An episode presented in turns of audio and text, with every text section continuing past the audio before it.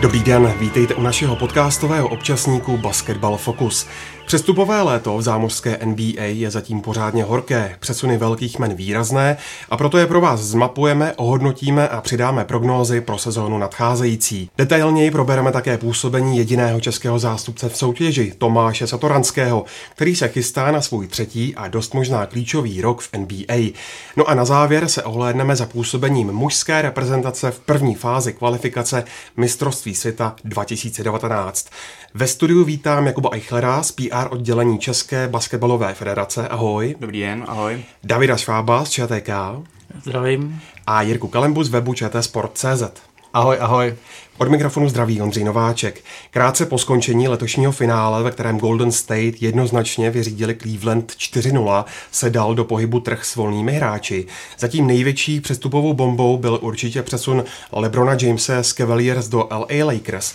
Jirko, nakolik byl jeho trade překvapivý a učinil z Lakers okamžitě adepty na titul? Ten trade nebyl překvapivý v tom ohledu, že už během té sezony se v podstatě jste nemohli otevřít eh, nějaký profil na sociálních sítích nebo zámořský server, kde by se nespekulovalo o tom, kam LeBron James eh, po sezóně odejde, protože je pravda, že to, co dokázal s tím, řekněme, už trošku stárnoucím a ne úplně skvělým rostrem Clevelandu v této sezóně, tak bylo až, až magické, kam je dotáhnul, že dotáhnul až do finále. Ale čekalo se, že eh, buď tedy za A Cleveland udělá něco radikálního s tou svou soupiskou, anebo za B, že prostě LeBron James po druhé Cleveland opustí.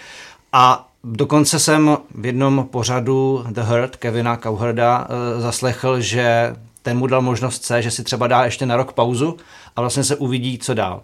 Nakonec tedy uh, zvítězil Zvítězili LA Lakers s prezidentem basketbalových operací Magicem Johnsonem. Myslím si, že i jeho váha osobnosti v tom určitě hrála roli. Také to, že LeBron, ono se o tom hodně mluvilo, eh, má vlastně jeden ze svých domů koupený v Los Angeles, jezdil tam na léto a pravděpodobně dost v tom hrála roli i jeho rodina, protože eh, on bude svého vlastně staršího syna za chvilku posílat na střední školu a nějakou basketbalovou budoucnost eh, nebo nějaká basketbalová dobrá budoucnost se mu přisuzuje. Takže asi tam bylo dost aspektů. Ve hře byla Philadelphia, možná Houston, spekulovalo se i o Bostonu, čemu jsem teda úplně moc nevěřil a LA Lakers byli určitě silným adeptem.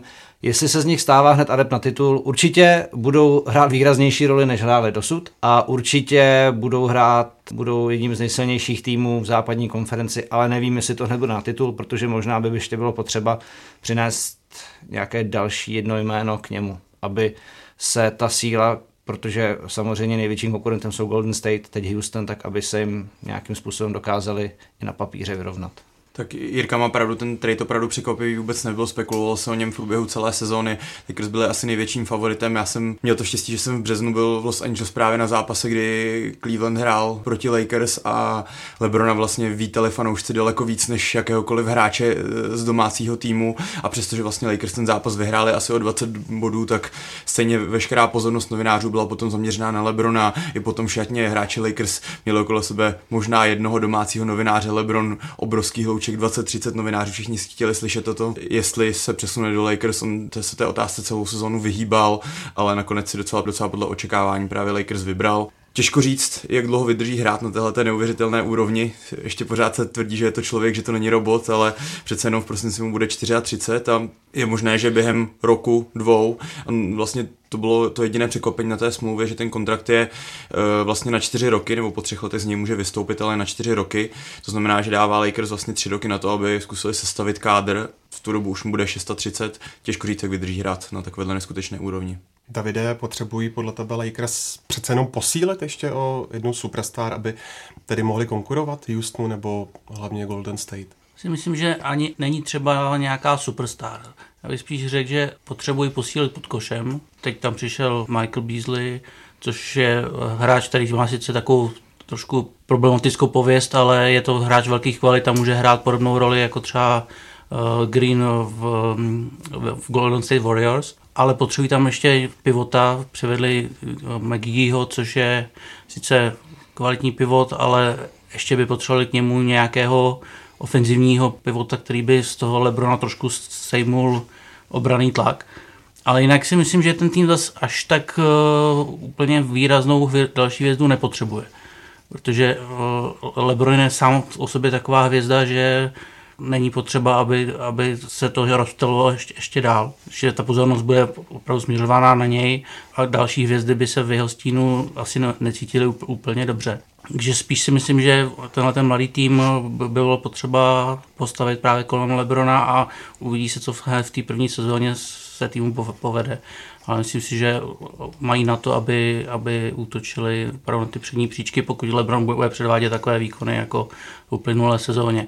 A jenom bych ještě zmínil, že bych to vlastně trošku přirovnal k tomu transferu, co se nastal ve fotbale, kde Cristiano Ronaldo odešel z Real Madrid do Juventusu, aby právě v tom svém věku, kdy už ve svém klubu dosáhl asi všeho, co se dalo, přijal tu další výzvu a jít do LA Lakers, což je vlastně jedna ze tří největších značek v NBA, je přesně pro Lebrona ta výzva udělat z tohle klubu opět ten slavný Lakers jako v minulosti. No a určitě tam by možná mělo zaznít i to, že kdyby se mu tam opravdu podařilo získat titul, tak by ho získal ve třetím klubu v rámci své kariéry, což zase by jako ten jeho odkaz určitě jako hodně posílilo.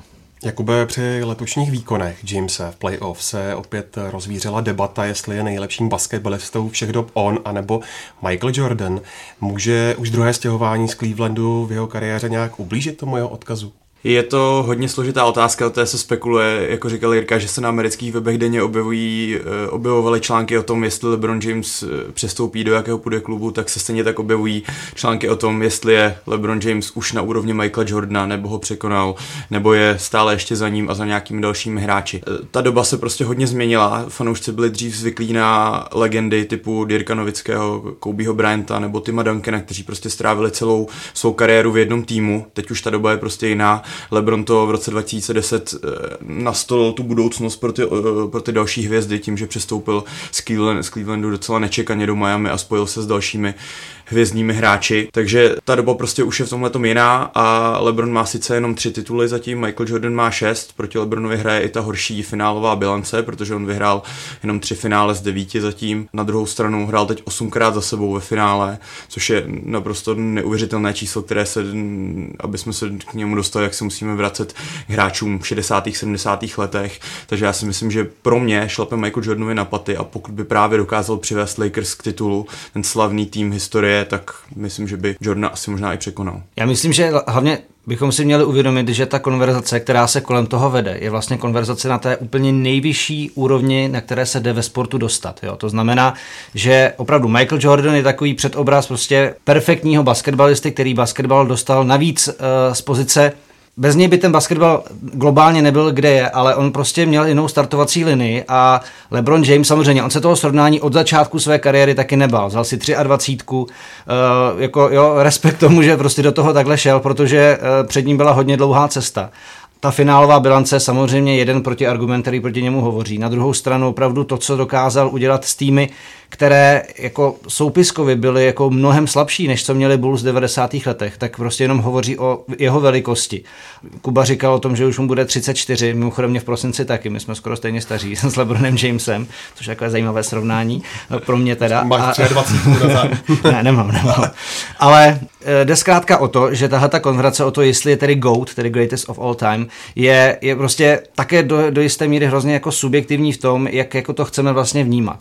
A ta soutěž teď je prostě jiná, než jaká byla v 90. letech. Samozřejmě Michael Jordan také hrál proti skvělým hráčům, ale ta jako skupinová síla těch týmů eh, a to proti čemu jako teď vlastně stojí LeBron a proti čemu vlastně on šel do Miami, aby se to, aby se mu ten titul podařilo získat a teď má zase proti sobě Golden State, který jsou jako takový jako chodící all-star tým, tak eh, jako pro mě ta konverzace je v tom, že je, je opravdu super, nebo je super, že, za, že zažíváme vůbec dobu, jako naše generace, kdy můžeme vlastně tohleto srovnávat. Já si Michael Jordan pamatuju, uh, nevím, jak třeba jako někteří mladší kolegové, ty už zase třeba jako většinou vnímají Kobeho Bryanta a o Koubím se to tak často neříkalo, jako to právě to srovnání Lebrona a Michaela Jordana. A jako, jako za mě samozřejmě trošičku pokulhává, ale jako to, co předvádí na polbovce, to je prostě, jako jestli je o trošku horší než Michael Jordan, jestli někdo srovná jejich čísla v playoff, jestli někdo srovná jejich čísla v základní části, tak eh, to samozřejmě nějaká vypovídající hodnotu mít bude, ale jde o to, že jsme svědky prostě naprosto neuvěřitelného, eh, neuvěřitelné sportovní kariéry, která se prostě odehrává díky LeBronu Jamesovi. Asi taky právě myslím, že je potřeba dívat se na to, že z mého pohledu prostě Michael Jordan v té době se Chicagem neměl takovou konkurenci, jako má prostě Le- LeBron v současné době, kde těch týmů, který můžou pomýšlet na ty přední místa, je mnohem víc. Tenhle ten přestup mu ten odkaz rozhodně pod, poškodit jakoby nemůže, protože sice mu může někdo vyčítat, že jako zbabělec a radši chodí prostě do silných týmů se silnějšíma uh, spoluhráčema, než aby se snažil pozvednout Cleveland, ale naopak si myslím, že právě, jak už jsem zmínil, ta výzva jít do Lakers, prostě do té opravdu jako super značky a chtít být nejúspěšnější tam je právě to, co, co může naopak ten odkaz ještě pomoct, pomoct zvýšit. Protože když si tam vezmeme ten kontext, ve kterém to tehdy u Jordana a Bulls bylo, tak si on že skončila ta uh, legendární éra Lakers Boston, uh, Magic Johnson s Larrym Birdem. Skončili ti jako zlý Pistons a vlastně ve chvilku bylo takové vákum, kdy vlastně Bulls z, z, vytvořili ten super tým, pak Jordan na dva roky vlastně odešel, Houston uh, v podstatě v každém týmu vždycky byl, uh, byl jako jeden dominantní hráč. Na východě to byli Knicks s Patrickem Ewingem a třeba uh, Pacers s Reggie Millerem ale opravdu to, že by prostě eh, spousta týmů měla dva, tři skvělé hráče, kteří by tvořili opravdu ohromnou protikonkurenci, tak eh, to takhle nebylo. A v tomhle to má samozřejmě James určitě těžší. V jednu chvíli vlastně ta jejich největší konkurence byl Utah, který měl vlastně dva dobrý hráče, Karla Melona a Johna Stocksna a okolo nich postavený ten tým, ale jako jinak tam prostě žádná opravdu jako ta velká konkurence, jako jsou teď Golden State, Houston posilující, že kumulujou ty hvězdy kolem sebe víc, tak prostě taková konkurence tehdy nebyla. Dalším jménem, o kterém se dost čile spekulovalo, že změní působiště, byl Kawhi Leonard. MVP finále z roku 2014 nakonec po měsíce trvajících debatách opustil San Antonio a zamířil do Toronto. Opačným směrem putovala dlouholetá opora Raptors eh, Demar DeRozan. Jirko, co pro oba kluby tahle rošáda může přinést? Já musím říct, že mě dost teda překvapilo, že Toronto vlastně poslalo pryč eh, vlastně svou klubovou ikonu a nejlepšího střelce posledních sezon. Na druhou stranu jsem teď čet docela zajímavé srovnání, co to pro Raptors může přinést, protože za poslední roky Raptors zvítězili větším rozdílem, když eh, DeRozan nehrál, než když byl na polbovce. A zároveň Kawhi Leonard přichází jako co by mnohem silnější obránce. Takže Otázkou je, jak je vlastně zdravý, jak, protože on vlastně eh, celá ta jeho sága ze San Antoniem, zača, ze San Antoniem začala jeho eh, zraněním a tím, že vlastně to konzultoval na soukromé klinice v New Yorku a nedbal tak úplně vlastně na klubové doktory a tím pádem ta chemie eh, v San Antoniu úplně neklapla. Takže otázkou je, jak bude 100%. Na druhou stranu s ním také přišel Danny Green. Takže já si myslím, že víc to znamená pro Raptors, protože Danny Green a Kawhi Leonard z nich určitě dělají adepty na to eh, po boku Bosnu hrát třeba finále východní konference a pokusit se konečně postoupit do finále, když v posledních letech vždycky narazili na Lebrona, který teď eh, samozřejmě východní konference si díky tomu, že hraje za Lakersy oddychla a ten boj je otevřenější, takže a DeMar DeRozan zase dostane asi šanci v systému Grega Popoviče ten svůj útočný talent uh, přebudovávaném týmu víceméně rozvinout dál, takže jako pro ně osobně to určitě není špatné, on jde do týmu, kde prostě bude mít skvělého kouče. V Torontu asi uh, ho trošku budou oplakávat, ale pak, když Kawhi Leonard bude zdravý, tak si myslím, že Toronto jako bude hodně tvrdě šlapat na Boston a Philadelphia tak Toronto mělo snad už černé můry z LeBrona Jamese v posledních sezónách. Oni hráli vždycky skvěle v základní části, ale v playoff to končilo eh, pořád jako kolovrátek, vždycky narazili na LeBrona a vypadly a jejich sny o postupu do finále se tím letím rozplynuli teď. LeBron pryč, takže se rozhodli udělat všechno pro to, aby se do toho finále zkusili dostat. Leonarda sice získal jenom na jednu sezónu, poté mu končí smlouva a těžko říct, kam se bude jeho kariéra dál ubírat, ale pokud je zdravý, tak mají rok na to, aby ho zkusili přesvědčit, že Toronto je to správné místo pro něj a jestli postoupí do finále, tak si myslím, že pro něj bude velmi složité odcházet z takového klubu. A eh, ohledně DeRozna, přesně jako říkal Jirka, čeká ho spolupráce s Gregem Popovičem, bude to asi hodně zvláštní tým, protože teď se ta NBA ubírá směrem, že se střílí hodně z dálky za tři body a DeRozan je právě spíš hráč, který střílí ze střední a bližší vzdálenosti. Stejně tak další, nebo druhá největší hvězda týmu Marcus Aldridge, ale mají právě legendárního stratega Grega Popoviče, takže jsem sám zvědavý na to, jak bude San Antonio vypadat. Pro Toronto to může být uh trošku výhra ve chvíli, kdy Leonard se dostane do, do formy takový, jaký měl v San Antonio před tím zraněním, protože on je právě mnohem univerzálnější než DeRozan a může tomu týmu hodně pomoct. Naopak se pro DeRozan na to může být ten impuls, který že poslední roky sice bodově byl velmi dobrý, ale přišlo mi, že uh, trošku stagnuje, že už tam není, není takový ten drive, který by byl potřeba, že jeho to může nakopnout a udělat z něj ještě lepšího hráče. V San Antonio ještě zůstaňme. Z klubu odešel po 17 letech také francouzský rozehrávač Tony Parker, který se dohodl s Charlotte. Eh, děje se, Davide, něco zásadního v království Grega Popoviče, který od roku 99 dovedl Spurs k pěti titulům. Co teď bude se San Antoniem? Uh, myslím si, že San Antonio se připravuje na, už začalo tu generační výměnu, která byla nutná. Ten tým byl prostě přestárlý. Tony Parker tam sice odvedl spoustu, spoustu skvělé práce, je to klubová legenda, ale už ty minulé sezóně chodil jenom z lavičky, upřednostnili to, než ho tam prostě držet do konce kariéry, spíš za zásluhy, tak mu prostě dá, dá šanci jinde, kde bude mít třeba ještě důležitější roli. Už prostě od teďka budovat no, nový tým, že tahle sezóna bude pro ně spíš taková, že možná budou pronikat do playoff, ale spíš budou stabilizovat a budovat ten kádr pro další sezóny. Počkají si, až, až se Golden State a tyhle ty týmy eh, vymlátějí. A počkají si třeba dva, tři roky, aby se pak zase mohli dostat zpátky na vrchol. A myslím, že i třeba Greg Popovič už si bude postupně budovat svého nástupce, který mu potom předá ten tým ve stavu, kdy bude moct pomýšlet na nějaký větší úspěchy. K obhájcům titulu z Golden State přišel excentrický center DeMarcus Cousins. Už tak našlapaný mistrovský kádr dostal další těžkou váhu do svých řad. Dokonce se v médiích a na sociálních sítích hovořilo o tom, že vlastně nemá vůbec cenu, aby se příští ročník NBA hrál, protože vítěz je předem známý. Souhlasíš, Jakube? A znamená opravdu příchod Cousinse pro Warriors tolik? Tak já jako fanoušek bych asi byl nerad, kdyby se nehrála sezóna, kdyby se rovnou předal uh, titul Golden State. Ne, tak vážně, já všechno ukáže až čas, ale uh, Cousins je skvělý hráč, v posledních sezónách byl jedním z nejlepších pivotů ligy a velká ligová hvězda.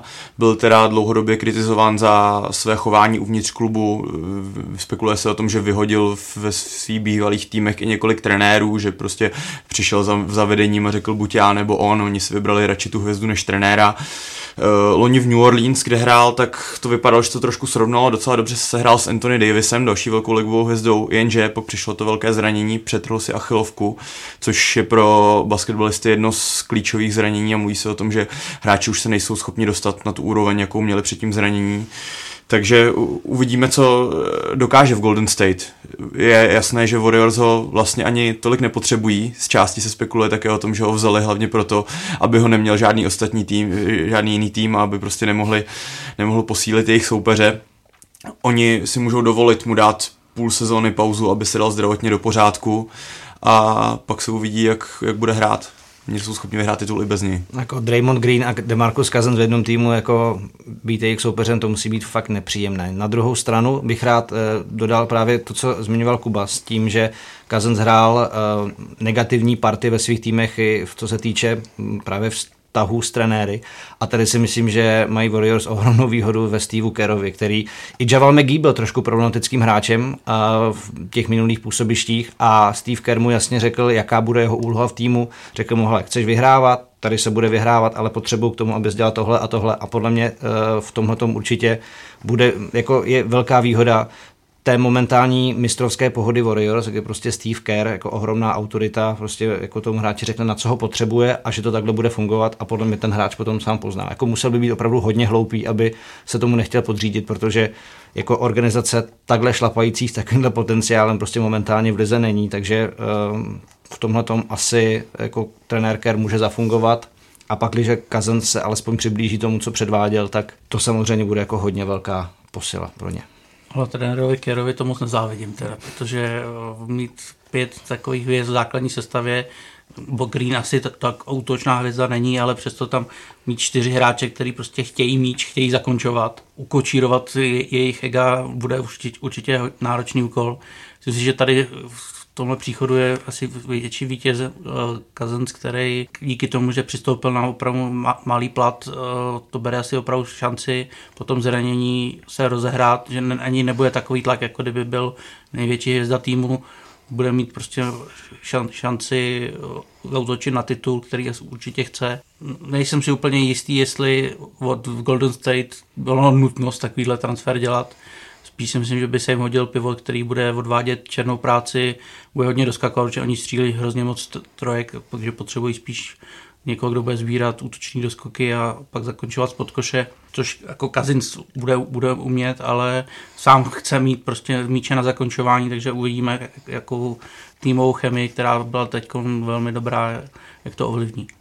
Já bych ještě pozbudil trošku fanoušky, tak je uh, veliká pravděpodobnost, že Kazan zůstane v Golden State jenom jednu sezónu, protože má podepsáno opravdu velmi nízký kontrakt na jeden rok a za pět milionů a oni mu vlastně Warriors kvůli pravidlům ligy nemůžou uh, ten vysoký kontrakt, i kdyby na něj náhodou měli za rok nabídnout, nemůžou mu nabídnout víc než, snad než 7 milionů. To znamená, pokud se vrátí zpátky do své formy, tak je největší pravděpodobností bude hrát příští rok už potom za jiný tým. V neposlední řadě musíme zmínit taky Carmela Anthonyho, kterého po roce v Oklahomě nejprve získala Atlanta, ale momentálně to vypadá, že poputuje do Houstonu. Davide, může jeho příchod být tím rozhodujícím faktorem v bitvě o západní konferenci? Nejsem si tím úplně jistý, protože Carmelo Anthony jako sice je velká hvězda, ale poslední roky jde výkonnostně dolů a už to není úplně to top, co by mělo uh, míchat kartami. Ukázalo se to teď v Oklahomě, která měla skvělého rozhrávače Rasla Westbrook'a, Paula George a právě Anthonyho, který v této trojici byl spíš tím horším a ne, nepomohl jim úplně jako dobrým výsledkům. Uvidíme, jak si sedne eh, s Jamesem Hardenem a Chrisem Paulem v Houstonu, pokud se ten transfer dotáhne. Asi si v Houstonu taky nejsou úplně jistý a celý to trošku komplikuje.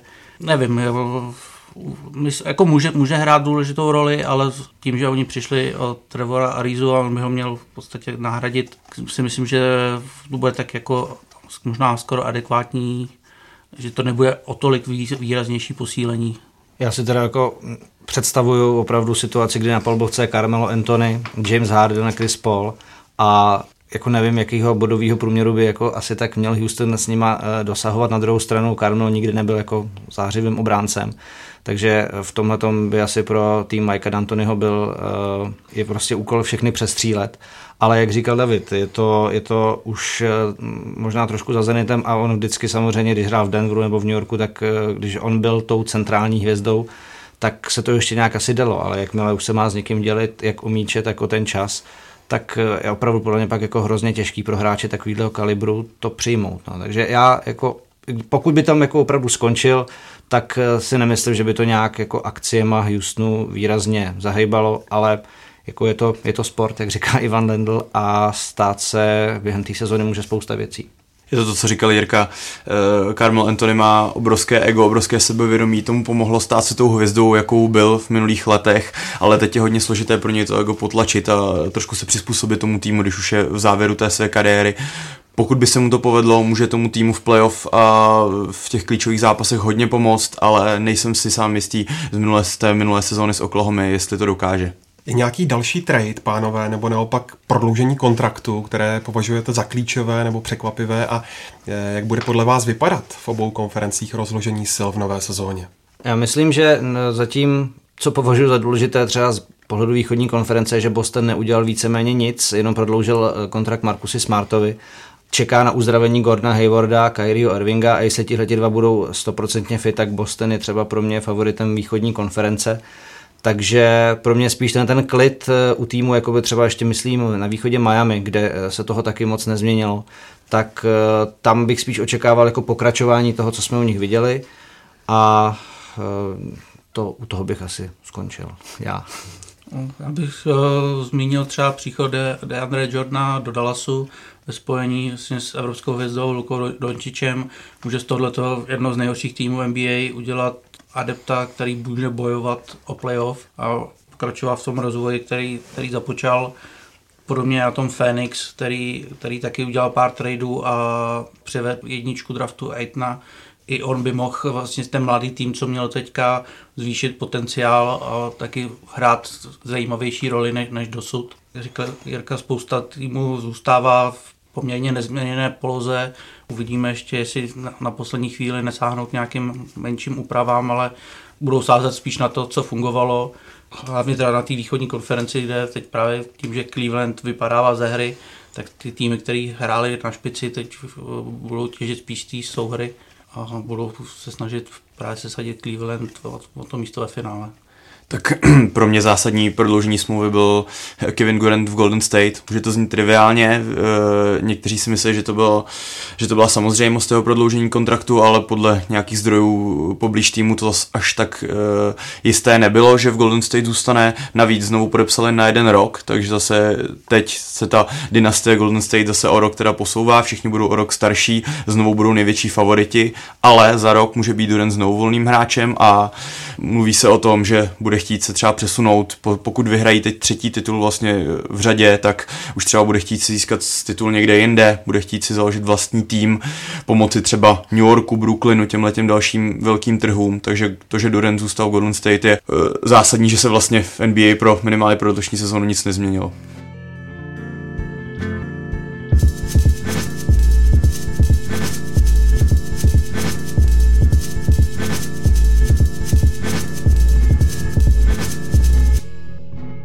Pojďme dále, i když v zámořské NBA tematicky ještě zůstaneme, budeme se věnovat jedinému českému hráči v téhle soutěži, kterým je samozřejmě rozehrávač Tomáš Satoranský. Eh, jak jste vnímali tu jeho druhou sezónu a co naznačila jeho šancích eh, udržet se v NBA dlouhodobě? Vzhledem k tomu, že dostal výjimečnou šanci při zranění Johna Vola, tak eh, se mu povedlo ukázat, že vlastně má na to hrát mnohem výraznější roli, než hrál, hrál v první sezóně a v první půlce téhleté druhé sezóny. Myslím si, že má hodně velkou zásluhu na tom, že se Washington vůbec dostal do playoff, protože při tom volově dlouhém zranění mohl mít velký problémy tým, ale Tomáš svými výkony ho pomohl nastartovat, změnil i trošku herní filozofii toho týmu. V jednu chvíli opravdu byl hodně důležitým faktorem toho, že ten tým se udržel na příčkách které znamenaly postup do playoff, což myslím si, že u spousta i soupeřových týmů zvedlo hodně povědomí o něm a dělal si tam mnohem lepší jméno, než, než měl dosud. Já myslím, že eh, navážu na tuhletu eh, Davidovu myšlenku. Ukázala také to, co už třeba známe z dob, kdy vyprávěl Jiří Velš, když se mu v NBA dařilo, tak eh, známe to, že pak, když jste v týmu a v koncepci a v trenérově vidění, které se ubírá nějakým směrem, tak ani objektivně jako fantastické nebo výborné nadprůměrné výkony vám nezaručí, že dostanete v NBA zkrátka minuty a budete moct ty vaše schopnosti ukázat tak, jak byste si třeba přáli. Opravdu, Tomáš Satoranský se té šance při Volovi zranění chopil naprosto skvěle. Bylo opravdu radost sledovat výkony a sledovat českého hráče v NBA hrát takhle významnou roli, tak významné minuty a být třeba i tak často v highlightech, ale na druhou stranu pak bylo prostě smutné vidět, že se vrátil John Wall, tak uh, ani ta úspěšná pasáž té sezony nezaručila, že pak se třeba dostával uh, na palbovku v playoff. A bohužel to prostě ukázalo, že pak, když jste pod trenérem nebo v organizaci, která to vidí postavené třeba na dvou jménech, tak je vlastně v úzovkách, a až mi to jako trapné říct, je vlastně jedno, co všechno předvádíte, ale možná to není jedno v tom, když se třeba zase vám podaří nějaký trade, nebo se třeba Tomášovi v té sezóně poštěstí dostat pod trenéra, který třeba ten jeho potenciál bude chtít využít víc. Už bych se opakoval, Tomáš prostě ukázal v této sezóně, že na NBA rozhodně má, že patří mezi ty hráče, ne třeba základního, ale prostě toho druhého rozehrávače může úplně bez problémů hrát a už jenom bude to pro něj hodně těžká ta třetí sezóna, ale já doufám, že se zase nějaká ta příležitost objeví. Vždycky ta sezóna je hodně dlouhá, je to 82 zápasů, dochází ke zraněním, dochází k tradeům, takže já věřím, že tu svoji šanci dostane, že bude dobře připravený, že ukáže, že tam patří a že třeba po sezóně prodlouží. Washingtonu se taky nevyhnuly personální změny a některé se dokonce týkají rozehrávačské pozice, protože k Wizards přišel Austin Rivers. Davide, jak si takový tah od vedení klubu vysvětlit, protože se zdálo, že zrovna tady eh, klub Bota netlačí. Myslím si, že spousta lidí si to ne, neumí vysvětlit. Co jsem tak sledoval sociální sítě, právě Tomáš si v tou minulou sezónu získal velký srdce fanoušků. Mnoho to jako nepochopilo, proč vlastně přivádějí mu další konkurenci že Rivers má prostě i tím, že syn slavného kouče, tak má prostě v NBA mnohem lepší jméno, výrazně vyšší plat, takže se dá předpokládat, že jako bude, bude dostávat uh, přednost před Tomášem, kdyby podávali podob, podobné výkony. Vlastně já si to vysvětluju jenom tak, že vlastně o nich potřebuje uh, tradenout Gortata, asi tohle to byla vlastně nejlepší nabídka, jakou sehnali, protože Clippers věděli, že přijdou o Jord- DeAndreho Jordana, potřebovali prostě pivota, který by ho nahradil, byli kořistí, odkud se dalo získat nějaké lepší jméno, ale nevím, proč zrovna potřebovali hráče na pozici, který hraje 1-2, kde už takovou konkurenci v tom týmu mají. Takže úplně si to vysvětlit Vysvětluji si to prostě takhle, že prostě to bylo to nejlepší, co v tu chvíli ta Gorta tam mohli dostat a skočili potom.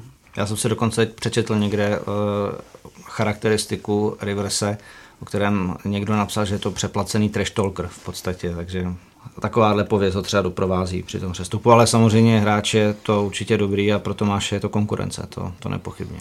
No, vlastně to znamená to, že Tomáš, to, jak je ten kádr teď rozložený, může dělat prostě jenom toho národního rozehrávače za, ve chvíli, kdy vol nebude na hřišti a že vlastně posílili i na pozicích tři, kde Tomáš taky naskakoval, takže tuhle chvíli by to vypadalo třeba na 5-6 minut za zápas, což si myslím, že si Tomáš za ty loňské výkony nebo jarní výkony úplně moc nezaslouží. A to tam navíc ještě stále je Ty Lawson, kterého mají také vyzrc pořád, což je také rozehrávač, takže jako ta situace v tomhle ohledu asi nevypadá teď úplně.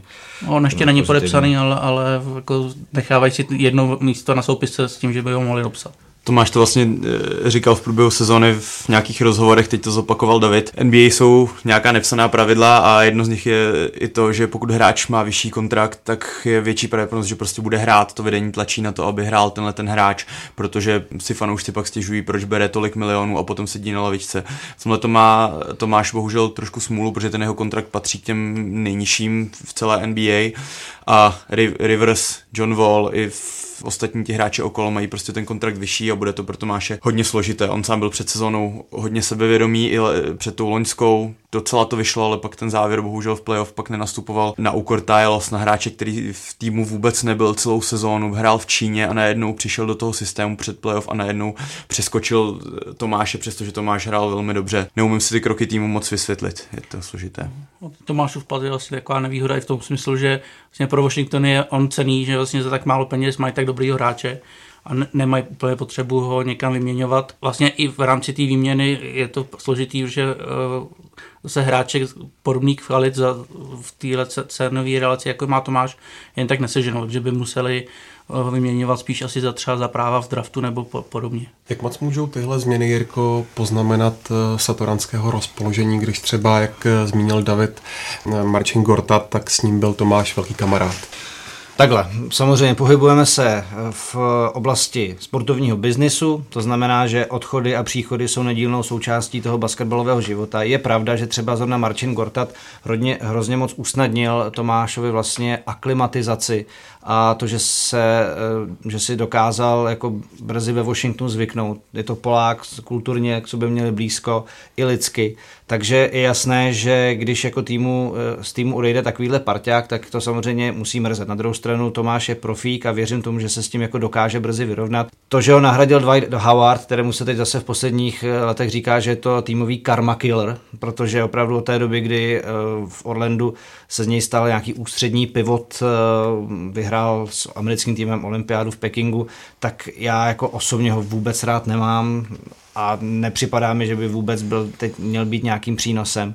Takže v tomhle tom je to spíš podle mě horší, že eh, jako dobrého kamaráda a opravdu strašně platného pivota eh, na obou koncích polubovky střídá někdo, kdo na sebe může poutat negativně pozornost. Spíš je teď o to, eh, že s ním přechází nějaké předsudky, a samozřejmě jako i, i, i kulturně to prostě bude a lidsky podle mě to bude jiný typ ale eh, já myslím, že Tomáš je natolik jako inteligentní a už tuhle tu chvíli taky zkušený hráč, že se musí soustředit hlavně na sebe a na to, aby on byl týmu prospěšný a aby si ty minuty a tu pozici na polbovce, o které jsme mluvili, eh, dokázal sám vypracovat. To, že tam nebude mít teď jako člověka, se kterým asi trávil dost času a který mu v NBA hodně pomohl, je prostě nepříjemné, ale to je prostě součást toho biznesu. Jakube, nějaký zápas nebo moment z Tomášovy druhé sezóny v NBA, který bys vypíchl? Tak uh, já bych asi Tomáše chtěl hrozně pochválit za tu celou tu pasáž sezóny, kdy se zranil John Wall. Všichni najednou spekulovali o tom, jestli Washington vůbec zvládne postoupit do playoff, jestli se udrží na těch předních pozicích a on tam měl fantastickou pasáž zápasu, kdy vlastně měl opravdu jenom málo výkyvů, podával hodně stabilní výkony, postupně se zlepšoval. Nejlepší pro mě asi byl zápas na začátku února, myslím to bylo na polobovce Chicago, kde vlastně zlepšil 25 body české maximum v NBA, kdy překonal Jirku Velše a jeho rekord. Předtím hrál absolutně perfektně, byl nejlepší hráč na hřišti mezi mladými hvězdami, Finem Markanenem a, a spoustou dalších jasně nejlepší hráč na hřišti a nebýt toho, že vlastně tři minuty před koncem musel odstoupit po tvrdém zákroku pivota Chicago Bobbyho Portise, který ho při pokusu o smeč srazil na zem a Tomáš prodělal lehký otřes mozku, tak těch bodů mohlo být víc, mohl překonat i třeba třicítku, což by bylo jako úplně parádní, ale tenhle ten zápas mi teda hodně utkvěl v paměti. Já bych určitě potrhnul to, že se během roku mu zvýšila procentuální úspěšnost střelby za tři body, asi o nějakých 20%. A to jenom potvrdilo zkrátka eh, to, protože to, tohle jsou věci, které prostě vyplývají z toho, že se jednak do těch pozic dokážete dostat, že využíváte a že si věříte. Protože každý hráč na této úrovni, když nebereme Deandreho Jordana, který prostě hází míčem jak cihlou, tak, tak umí střílet. Ale to, že to prostě dlouhodobě během celé sezony prostě Tomášovi takhle šlo, je prostě potvrzení toho, že se výkonnostně a herně posunul. Tomáš Satoranský se rozhodl na přelomu června a července nepřipojit k reprezentačnímu výběru na poslední dva zápasy kvalifikace světového šampionátu. Zdůvodnil to přípravou na novou sezónu. Jak tenhle krok vnímáte vy? Já to chápu, protože právě jak Jirka zmínil, minulý leto se strašně zlepšil ve střelbě. Věnoval tomu hrozně moc času se speciálníma individuálníma trenérama a ví, že právě teď před, před ním ten klíčový rok, že za rok mu končí smlouva, potřebuje ve Washingtonu tu šanci chytit, co měl v minulé sezóně a snažit se na ní navázat a udělá jen díky tomu, když bude ještě lepší. Takže on prostě celý léto měl domluvený kempy v Barceloně, tady bude mít individuální trenéry v Seville, myslím, že bude taky trénovat, že on to léto už měl tak nabitý a hlavně po té minulé sezóně, která byla prostě v těch vlnovkách, kdy vlastně již ukázal, že na to má, tak znova ho v tom playoff sundali dolů, že to pro něj bylo tak psychicky náročný, že jít teď do reprezentace, kde by byl tou největší hvězdou on a všechno by se točilo okolo něj, všichni by na něj spolíhali, eh, by pro ně bylo v tu chvíli už byl psychicky opravdu hodně unavený, znova další, další velký stres. To si zažil vlastně na tom minulém mistrovství Evropy, kde byl právě on tou jedinou hvězdou týmu a bylo to pro ně opravdu hodně těžký a on nechtěl asi úplně tu, tu zkušenost si znova opakovat. Jo. Takže tady podle mě to stálo na tom, jestli bude v reprezentaci i Honza Veselý, pak si myslím, že by se Tomáš hecnul a reprezentoval by taky, ale chvíli to mělo být jenom na něm, tak prostě upřednostnil tentokrát jednou jedinkrát, že to teďka vždycky reprezentoval, udělal pro národní tým spoustu, tak tentokrát uh, upřednostnil prostě svoje vlastní zájmy, protože byl před ním hrozně důležitý rok. A myslím si, že i pro všechny české fanoušky uh, bude lepší, když on opravdu v NBA se chytne, vybojuje si no, buď to výměnu nebo no, novou smlouvu a bude tam další roky a myslím si, že ty dva, dva zápasy mu klidně jako můžou všichni prominout. Já si myslím, že tam eh, zaznělo to podstatný od Davida, že prostě Tomáš v minulosti vždycky na těch akcích byl a vždycky, když ho reprezentace potřebovala, tak jí byl nápomocen. A myslím si, že eh, za A mu to teda někdo zazlívat eh, za tu historii nemůže, a za B vlastně i to nebylo v situaci, kdyby to bylo nějak kritické. Čekali reprezentaci dva domácí zápasy s Finskem a Bulharskem, přičemž prostě jedna výhra stačila na potvrzení toho postupu do další fáze i za určitých okolností. Myslím si, že dvě porážky by taky nebyly. Takže nebylo to nějak kritické. A, za, a co bych jako dal takový, takový bonusový efekt je, že vlastně i díky tomu, že se teď nikdo nemohl za Tomáše schovávat, tak podívejte se, co udělal Vojta Hruban v zápase s Finy. Pro všechny ty hráče to byla cená lekce v tom, že prostě když nebude Satoranský, tak si ten národák vlastně potvrdil, že umí podávat velice dobré výkony a to je takový jako doprovodný efekt toho eh, odmítnutí. Ale eh, my jsme teď asi 20 minut hovořili o tom, jak to měl bude mít těžké, takže jako to je jenom eh, podle mě potvrzení toho, že, že, že za tím rozhodnutím, eh, že to rozhodnutí bylo hrozně komplexní a Tomáš musel zvažovat strašně moc faktorů.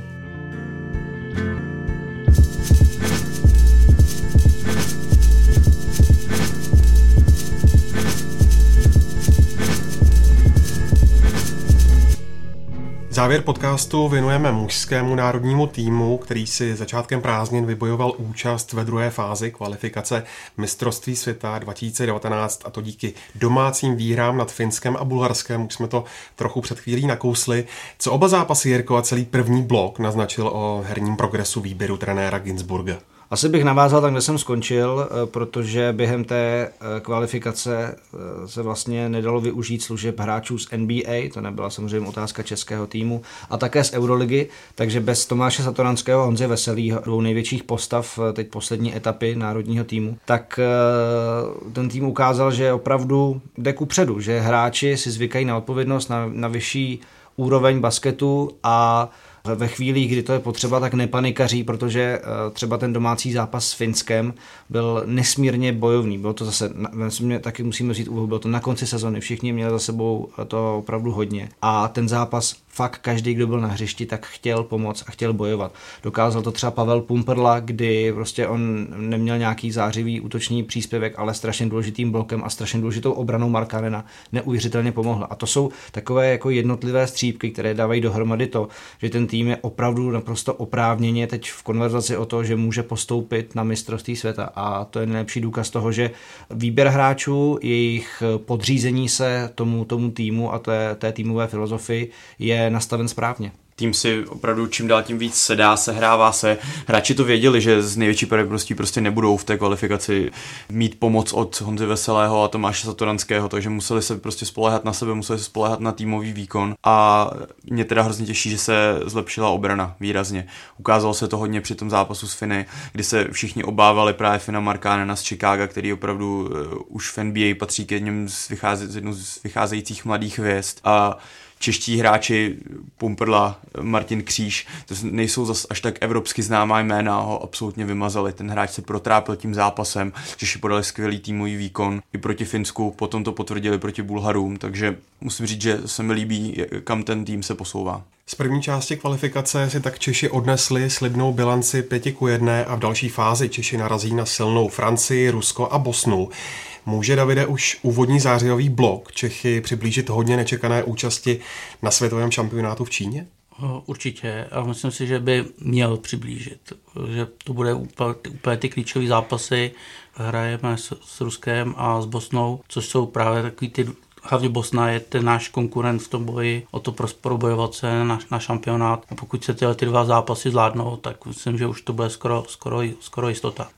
Je třeba se podívat na to, že před čtyřmi lety byl vlastně tahonem českého basketu ženský výběr a nikdo si asi neuměl představit, že v blížší době bude mužská reprezentace bojovat o přední umístění na mistrovství Evropy, na olympijské hry a že bude blízko tomu být na mistrovství světa. Všechno se za ty čtyři roky stalo. Vlastně sedmý místo na mistrovství Evropy, byli jsme v olympijské kvalifikaci a teď máme opravdu jako rozehranou kvalifikaci, takže už můžeme pomalu koukat, eh, jak to, jak to v Číně vypadá vůbec basketbalově, protože ten tým předvedl, že opravdu dospěl a má, rozehrál tu kvalifikaci skvěle. Kdyby ještě nebyl ten smolný zápas na Islandu po opravdu strašné cestě únavy, kdy kluci šli spát v noci, po příletu a hned druhý den jim ještě Island schválně dal brzký, brzký zápas, aby opravdu byli unavený a v tam prohráli, tak vlastně by teď už jim začala v podstatě skoro jedna výhra, byli by tam. Klíčem je prostě zvládnout zápasy s Bosnou, která má, myslím, na nás eh, tři zápasový manko, to znamená, že když jsme ji opravdu dvakrát porazili, tak už je to skoro, skoro jistota. Finsko vzhledem k tomu, že bude hrát s Francií, s Ruskem a s Bosnou, si myslím, že ty tři zápasy, které na nás trácí, eh, taky nemůže smazat. Eh, takže to jenom hlavně o té Bosně a vzhledem k tomu, že zatím to nevypadá, že by v té kvalifikaci mohli možná jenom v tom září hrát hráči z NBA a z Euroligy, tak i Rusko a Francie v současném rozpoložení sil s hráčema ze svých lig by pro nás nemuseli být úplně nehratelní soupeři a i tam bychom mohli nějaký, nějaký dobrý výsledek uhrát, zvlášť v domácím prostředí. Ale ještě bych vlastně zmínil, že ten, to září, ty první dva zápasy bylo důležitý z toho pohledu, že vlastně i Ondra Balvín už je teď euroligovým hráčem a to září může být vlastně jediný termín, kdyby jsme mohli mít jeho, možná i Tomáše s Honzovou Veselým, pokud by se rozhodli, že teď už reprezentovat budou. Když bychom zahájili tyhle ty dva zápasy, tak už opravdu budeme jednou nohou v Číně. Zafungovala tady podle tebe Jakube i lekce z toho loňského neúspěšného eura? Ten Eurobasket loni to byla velká tvrdá lekce pro všechny fanoušky českého basketbalu i pro lidi, kteří se pohybují okolo. Ta situace kolem reprezentace byla velmi složitá, došlo k nějakým personálním změnám, ať už hráčským nebo v tom trenérském štábu, ale tým se podařilo dát velmi dobře dohromady pomohl nám i dobrý los té eh, kvalifikace na ten světový šampionát, že jsme nedostali úplně ty nejtěžší soupeře, které jsme mohli. Využili jsme z toho maximálně, jak říkal David, neby, nebíte smolné porážky na Islandu, tak jsme tou skupinou prošli bez, bez porážky.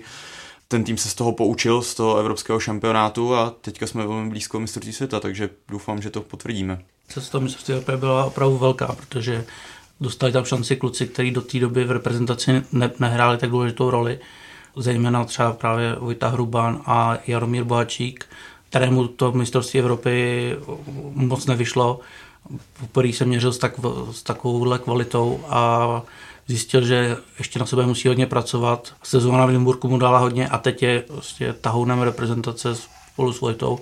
I Martin Kříž tam eh, hodně vyrost, si myslím, že díky té zkušenosti z toho mistrovství Evropy vlastně spousta hráčů, kteří do té doby neměli tak, takové role, tak jsou teď výrazně lepšími hráči a výraznějšími osobnostmi v národním týmu. Úplně poslední věc, už tady několikrát padlo jméno Honzy Veselého. Jak se vysvětlit tu jeho absenci, navíc eh, s minimální komunikací z jeho strany? Honza Veselý je v tomhle komplikovaná osobnost. Eh, jak už si říkal, nebylo to úplně poprvé, co eh, různých důvodů vlastně se nepřipojil k národnímu týmu. U něj je samozřejmě, takhle, u něj není e, žádným tajemstvím to, ta jeho silná náklonost k Srbsku a i to, že vlastně už dostal vlastně i nabídku, nebo se mluvilo o tom, že by e, kdyby získal srbské občanství, mohl reprezentovat e, srbský, e, srbský tým a k tomu teď v podstatě stačí to, kdyby ještě jeden rok nereprezentoval. Já teda věřím já opravdu, že to jsou jako nějaké spekulace, ale eh, v tuhle chvíli se to asi nedá vyloučit, jestli o tom třeba vůbec přemýšlí nebo netěžko říct, protože opravdu to, co jemu podle mě jako ubližuje, eh, možná i ve vztahu k fanouškům, samozřejmě je to skvělý hráč, je to prostě ohromný hecíř a všichni jako se hrozně rádi díváme na ty jeho highlighty z Euroligy a to, jak pumpuje Dav Fenerbahče ale, ale bohužel prostě s Honzou je eh, jako těžká komunikace asi v tom ohledu, co se týká jako reprezentace, co se týká možná i nějakého basketbalového PR a já prostě jenom doufám, že se jeho služeb prostě Český národní tým dočká, protože v minulosti prostě se spojení, když měl Český národák všechny svoje momentální hvězdy pohromadě, tak to vždycky vypadalo pěkně a ten tým byl opravdu jenom krůček za nějakou evropskou špičkou, tak prostě doufám, že se to nějakým způsobem dá příští rok dokupy, protože pak, když ne, tak je to pro mě jenom jako smutný příběh. Si myslím, že to s tím srbským národem jsou spíš takové spekulace. On sice samozřejmě tím, že tam dlouho, dlouho žil, má za manželku Srbku, k Srbsku má velký vztah, ale já jsem byl teď vlastně na finále Euroligy Bělehradu, kde um, on, okolo něj se motali, motali spoustu srbských novinářů, ale nebylo vidět, že by on jako výrazně tíhnul, tíhnul k ním. Na, naopak vlastně po, po, finále, po finále eh, dával jediný rozhovor v češtině. Nebylo to, že by jako Česko úplně Česko ignoroval. Naopak já jsem z něho měl, když jsem tam s ním komunikoval, jako velmi dobrý dojem. Přišlo mi, že i jako výrazně dospěl oproti tomu, jak si ho pamatuju u něj je problém, že on, on se prostě rozhoduje ze dne na den, ne, ne, neplánuje tolik, že v době Euroligového finále to nechtěl řešit, prostě národní tým soustředil se na to, čekal, co bude. Já, co, jsem, co mám takové informace, tak spíš v tom se hrála jako velkou roli právě jeho manželka, která ho chtěla před léto mít, mít prostě u sebe. Asi on sám chtěl mít trošku, trošku klidu po, po sezóně a už, už jako údajně byli i s Tomášem nějak jako dohodnutý, že by možná reprezentovali, ale pak právě manželka údajně se hrála nějakou roli a zůstala, zůstala raději doma. Ale to jsou jen takový, jako co se povídá, nevím, nakolik je, nakolik je toho Takže, takže mu bylo řečeno, že se mu vlastně nechce na národě. tam je spíš problém prostě ta, ta komunikace, že on prostě nechce tohle ty věci řešit. Uh, prostě radši třeba neodpovídá na zprávy, než aby, aby dal jasný stanovisko. Jo. Kdyby, kdyby aspoň prostě tomu národnímu týmu řekl, sorry, tentokrát, tentokrát ne, prostě ne, ne, nepřijedu, tak se všechno vyřeší, tým s tím bude počítat a nebude prostě do poslední chvíle se ho snažit nějak přemlouvat a, a přivést ho. No, spíš to by měl začít trošku řešit tu komunikaci nějak líp, aby, aby nevznikaly různé spekulace a podobně. Je to velká škoda, protože Honza prostě patří k nejlepším hráčům v Evropě teďka ve Fenerbahce. Ta poslední sezóna, poslední dvě sezóny byly opravdu skvělé a podával výborné výkony. Vlastně tu minulou, před minulou sezónu pomohl k vítězství v Eurolize, teď byli ve finále Fenerbahce, patří k nejlepším hráčům turecké ligy. Tak je škoda, že ho tady nevidíme no, z pohledu fanouška. To, co říkal David, přesně doufám, že se to podaří nějak srovnat hlavně z pohledu té komunikace, aby to všichni vlastně dopředu věděli. Tomáš dal jasně vědět, dal jasnou zprávu, teď nemůžu reprezentovat, důvod je takový a takový. Když by se tohle stalo, tak si myslím, že ty lidi i z pohledu Honzy, tak ty lidi se s tím dokážou líp daleko srovnat. Já doufám, že není všem dnům konec a že třeba eh, by ho mohl nalákat postup na světový šampionát. Tak jo, tak doufáme, že Tomáše i Honzu v Číně uvidíme. Z Basketball Focus podcastu je to vše. Děkuji Jirko, Jakube a Davide, že jste přišli a vám posluchačům díky za pozornost a připomínám, že nás naleznete na obvyklých adresách webu Sport.cz a taky na Soundcloudu v iTunes a dalších podcastových aplikacích. A velmi nám taky pomůžete zpětnou vazbou, budeme rádi za každý váš dotaz, připomínku anebo komentář na sociálních sítích a můžete nám psát taky mail webčtsport.cz. Na čtsport.cz si můžete poslechnout i naše další podcasty, ať už fotbalový, hokejový či cyklistický. Mějte se hezky.